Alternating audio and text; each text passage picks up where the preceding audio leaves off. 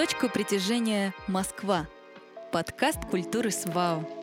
Всем привет! С вами Культура СВАО и это подкаст «Точка притяжения Москва».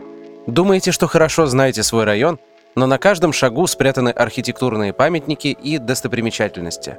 Вместе мы узнаем больше о культуре и истории мест, которые встречаются повсеместно в каждом из районов Москвы. Включайте подкаст в наушники и двигайтесь вместе с нами. Сегодня мы поговорим о Лосино-Островском районе. Точка старта. Начнем наше путешествие от платформы Лосино-Островская. Многие узнают ее, потому что здесь снимались известные фильмы. «Служебный роман», «Место встречи изменить нельзя» и «Вокзал для двоих». Но оказывается, не только этим она знаменита. Дорога, что ведет сейчас в Сергиев Посад, а далее в Ярославль, ранее называлась Троицкой дорогой.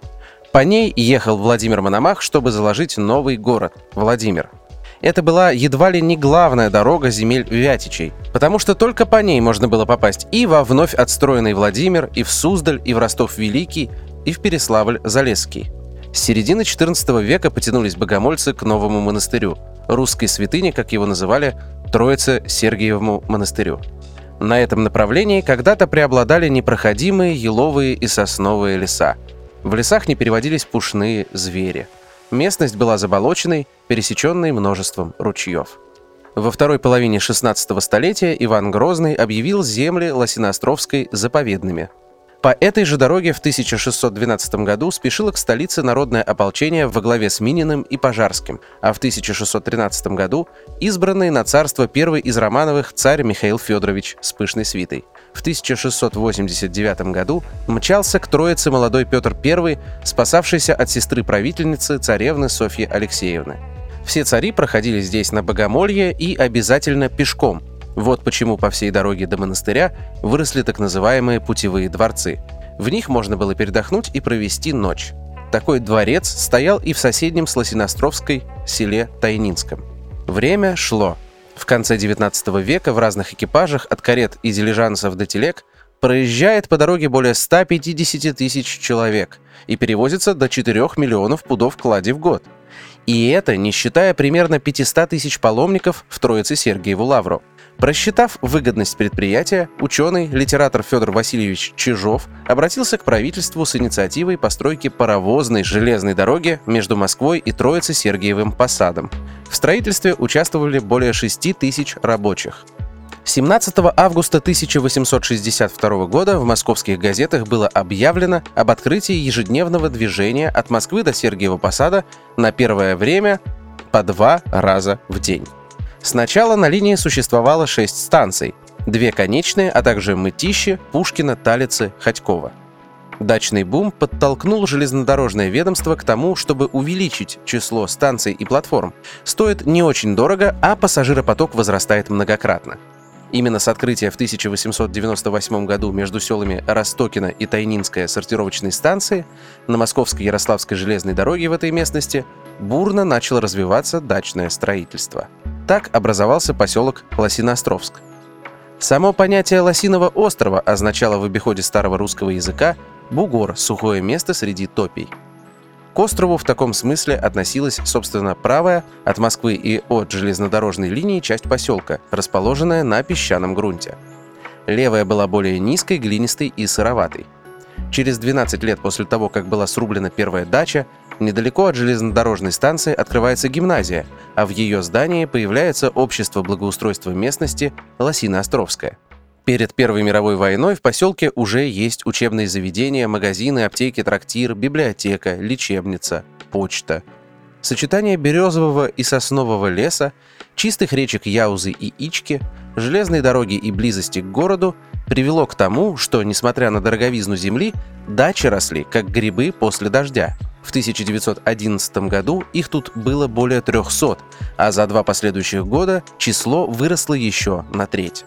Живописность местности не раз запечатлевали на своих полотнах ученики в Московском училище живописи, ваяния и зодчества, которым руководил замечательный русский пейзажист Алексей Саврасов. Педагог отправлял своих учеников в дальнюю дорогу, к нынешней Лосиноостровской. Он говорил, что нигде кроме этого места не найдут они такого леса, такой лесной тишины и жизни природы. Сегодня полотна, вдохновленные лосиноостровскими местами, разбросаны по крупнейшим музеям России. Работы Саврасова, многочисленные этюды и зарисовки Левитана, Константина Коровина, десятков других учеников Московского училища можно найти в Третьяковской галерее и в Русском музее. В 1900 году от Лосинки, как ласково называли и поселок, и станцию местные жители, пошла новая железнодорожная ветка на север, на Савелово. Через 10 лет открылся Савеловский вокзал и от него прямая линия до станции Бескудникова. По нему ходили специальные укороченные трехвагонные составы в интересах подмосковных селян и дачников, а позже и научно-исследовательского института пути. Точка. Если оставить платформу Лосино-Островская по правую сторону и пройти немного прямо к Канадарскому проезду, то можно наткнуться на здание поликлиники. Обратите внимание на это здание. Ему более 100 лет. В связи с увеличением нагрузки на станцию в 1912 году Управление железной дороги построило здесь специальный дом отдыха для работников грузовых поездов. В 1918 году при станции появилась амбулатория в санитарном вагоне. Постепенно она переросла в поликлинику. Сначала она занимала три комнаты в кондукторском доме, а затем в связи с упразднением кондукторов заняла все здание. В 1934 году на основании указа Министерства путей сообщения была организована узловая поликлиника на станции Лосиноостровская. 11 июня 2017 года здание поликлиники стало вновь выявленным объектом культурного наследия.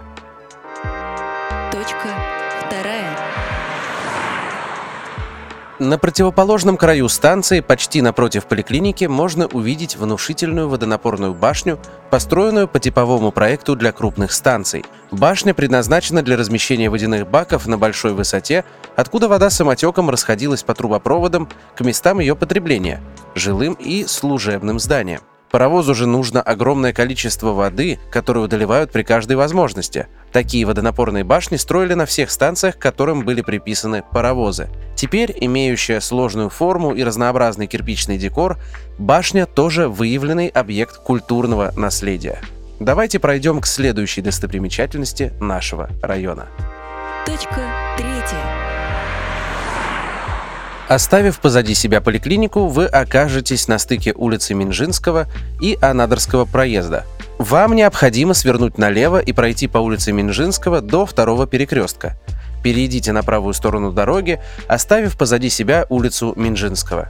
Перед вами Изумрудная улица. Пройдите по ней до остановки общественного транспорта МФЦ Лосино-Островский и сверните на улицу Осташковская – Улица Осташковская, на первый взгляд, представляет собой набор каменных заборов и зданий первой половины 20-го столетия. В начале Осташковской улицы на берегу пруда в парке Торфянка стоит обветшавшее здание фабрики.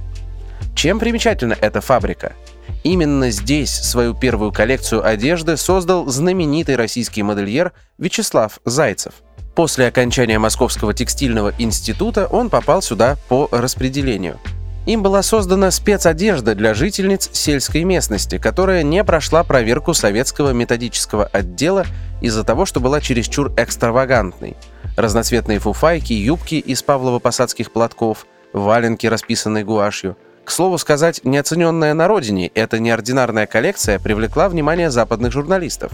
И ее опубликовали во французском журнале «Пари Матч» со статьей под заголовком «Он диктует моду в Москве». Спустя три года по этой статье его разыскали Пьер Карден и Марк Боан. Состоялась встреча, которую западные журналисты нарекли встречей королей моды.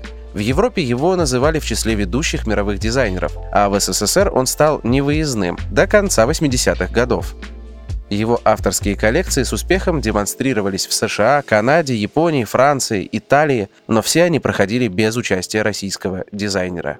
Тем не менее, именно в этих стенах началась карьера знаменитого российского модельера Вячеслава Зайцева, а стены фабрики можно считать колыбелью дома моды Зайцева. Точка четвертая. Немного пройдя вдоль здания фабрики так, чтобы она была по левую сторону, и оставив колыбель дома моды Зайцева позади, вы наткнетесь на зону культуры и отдыха – парк Торфянка. Парк, расположенный между Изумрудной улицей и улицей Летчика Бабушкина, невелик – всего 16,5 гектар. Официально именуется как объект природного комплекса номер 65 Северо-Восточного административного округа города Москвы парк на Изумрудной улице. Неофициальное название Торфянка парк, как расположенный в том же парке пруд, получил от местных торфяных почв. В списке природных комплексов города парк обозначен как озелененная территория общего пользования. Значимых памятников природы здесь нет. Растут в парке хвойные деревья, но есть и яблони. Это уже не осколок бывших когда-то лесов, а напоминание о дачном прошлом здешних мест. Расположенный в центре пруд возник на месте торфяного карьера. Но исторически, по мнению специалистов, торфяное болото могло образоваться тут на месте ледникового озера. Пруд почти круглой формы, площадью около полутора гектар при глубине около двух с половиной метров. Купаться в нем запрещено. Сейчас вокруг пруда Торфянка обновлена набережная.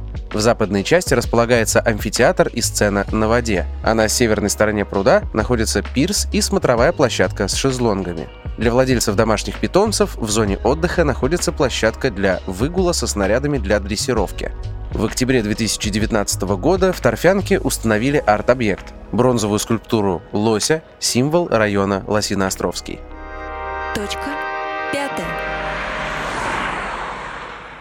От парка Торфянка мы передвигаемся в самый сказочный парк района – Джамгаровский. Для этого вам необходимо пройти прямо сквозь парк на его противоположную сторону. Выйдя из парка, сверните направо.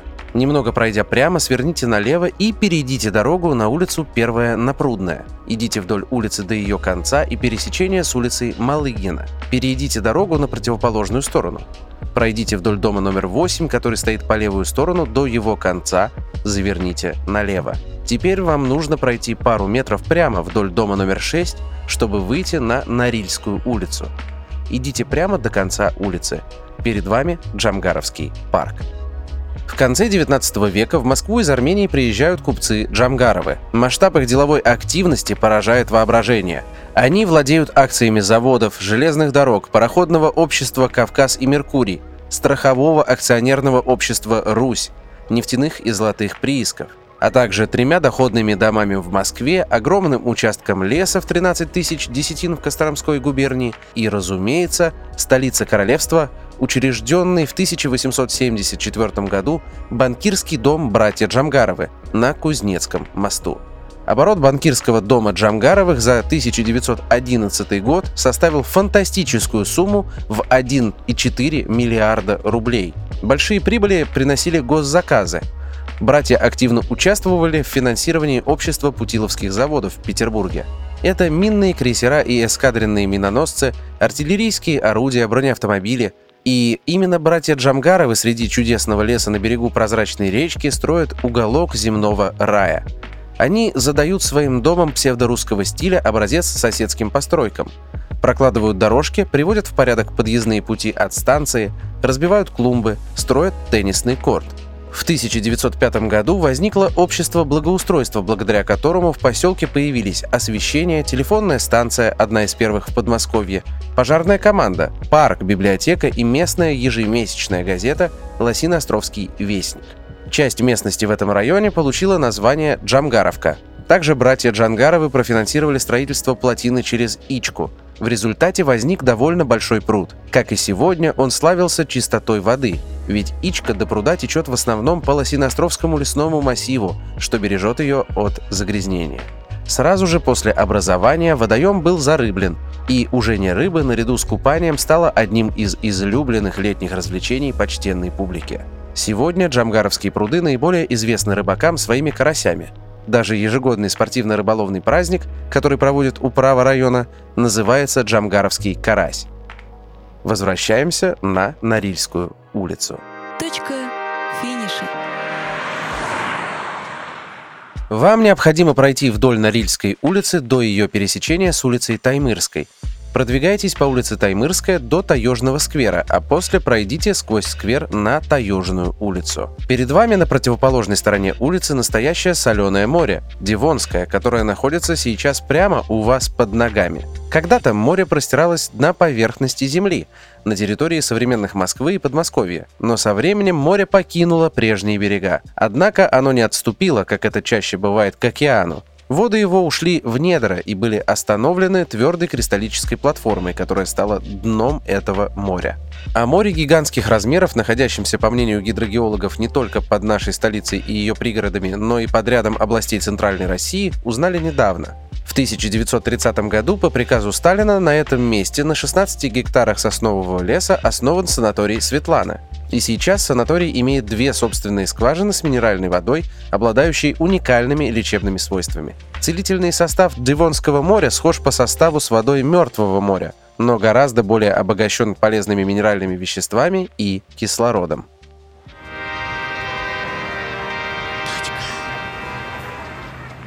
Около входа в этот уникальный санаторий наш маршрут по Лосиноостровскому району завершается.